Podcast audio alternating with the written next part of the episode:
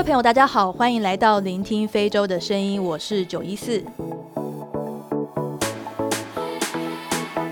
这集呢，我们要跟生态摄影师温芳玲一起到非洲肯亚的奥佩杰塔保护区。这边呢，有一个全世界只剩下这里才有的动物，叫做北白犀牛。那这个犀牛呢，它其实是体型仅次于大象的这个哺乳类动物。那一共有五种，分别是白犀牛、黑犀牛、印度犀牛、爪哇犀牛、苏门答腊犀牛这五种。那我们今天要谈的是白犀牛底下的其中一种。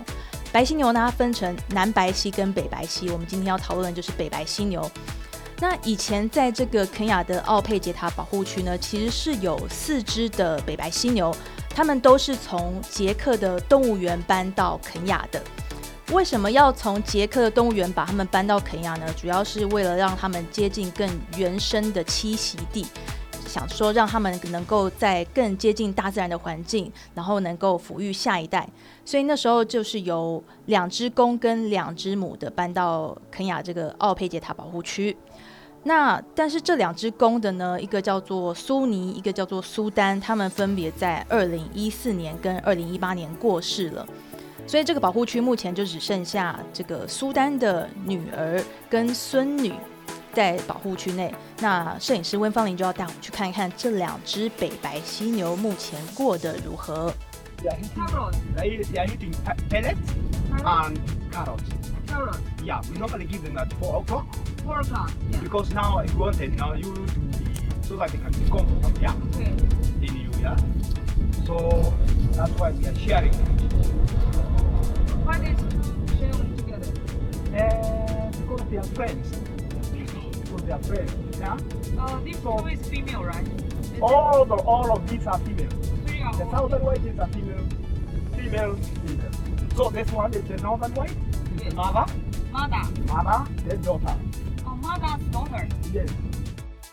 所以，我们了解到呢。呃，这两只北白犀牛，一只叫做纳金，叫做纳金，二十九岁，那她是这个苏丹的女儿；一只叫做 Fatu，然后她是十九岁，是苏丹的孙女。他们两个就是目前全世界仅存的两只北白犀牛。那跟他们一起住在这个保护区的呢，还有一只南白犀牛。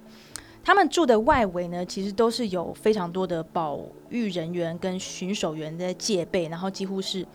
二十四小时都在严密监控。他们其实就是怕说这个北白犀牛它会被盗猎集团给猎杀，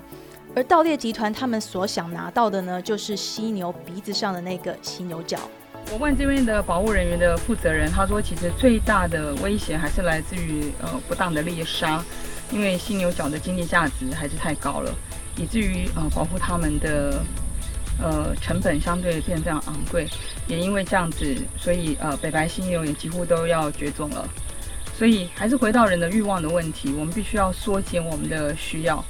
呃不再以人本为中心，而能考虑到这个地球的多元的样貌的需要。那为了要防止犀牛角被这些不孝的商人拿走呢，所以有一些动物园啊或者是保护区，他们就是有一些。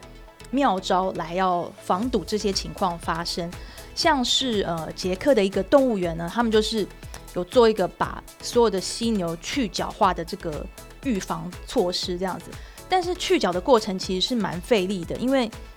你要必须先把这个犀牛给麻醉，然后再请兽医要很小心的切下大概约九成的角，但是其实你把这个角切下来以后呢，犀牛的角其实跟我们人的指甲有点像，它大概三到四年就会又慢慢长出来了。所以说，做把这个把这个犀牛去角化这个动作，其实是只能你要不断不断的去做，你不能一劳永逸这样子。那还有一个地方是南非的一个私人的保护区，他们是用另外一个方法，他们是把一个有毒的染料打到这个犀牛角中。那这个毒染料其实是对人体有害，但是它对犀牛是不会有伤害的。它的目的就是要呃破坏这个犀牛角的商业价值，就是犀牛角不是在不是它原本的颜色，然后而且会毒害人类这样子。那破坏这个商业价值呢，看能不能让这个市场的需求给降低。这个计划在二零一零年实施以后呢，大概有那时候有注射毒染料的犀牛，大概有七百只，最后还是有两只不幸遇害，但是这个比例已经有稍微降低了。那所以说未来也许呃生物的科技，然后搭配监控技术，就是可以让犀牛的保育做得更好，然后让这些犀牛不要再活在这个被拒缴的阴影底下。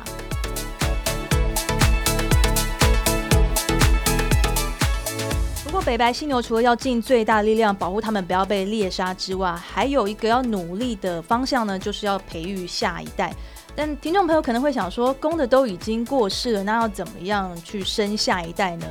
其实科学家已经都做好准备了。那他们有先从母的北白犀牛身上有取得卵子，那也有从之前死掉的公的北白犀牛身上也先。储存了它的精子，那打算把两者结合成胚胎，再来做成试管犀牛宝宝。那这中间其实还有蛮多技术性的问题要解决。我们请台北市立动物园非洲区的区长高俊来告诉我们，要复育这个快绝种的动物有多么的困难。现在发展最成熟一定是人类嘛，因为人我们已经发展呃体外受精。呃，就是采精采卵、体外受精、代理孕母这些东西，人类的技术都已经非常成熟了。可是人跟犀牛是不同的物种，所以中间有非常多的细节，通通都不一样。譬如说，你精子采出来之后，你精子的形状、性状，它多久之后会干掉或是凝固，这些东西通通都不一样。你要用什么样子的容容易去储存精子，这些东西每一个物种都要重新试一次它适合的操作流程。对，那那因为白犀牛算是我们很呃，应该说全球各个团队在很努力，保育团队还是很努力协助这个物种存活下来。所以像北方白犀牛这个亚种，它好不容易有那个一系列的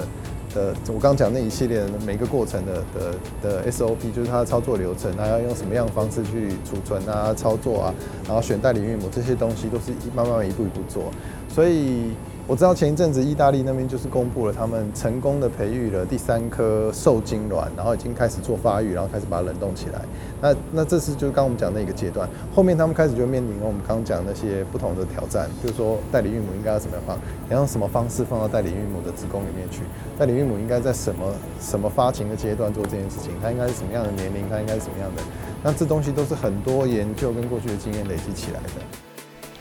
北白犀牛的故事其实让我们学到了一课，那就是其实保育动物是蛮花钱的，因为你可能为了要保护某一种动物，那你要设立保护区，你要找专人照顾，或者是你是设立的是这个野生的保护区，那可能会牺牲掉原本这块土地能够发挥的经济价值。但是如果你一旦走上这个动物濒临绝种的这个方向的话，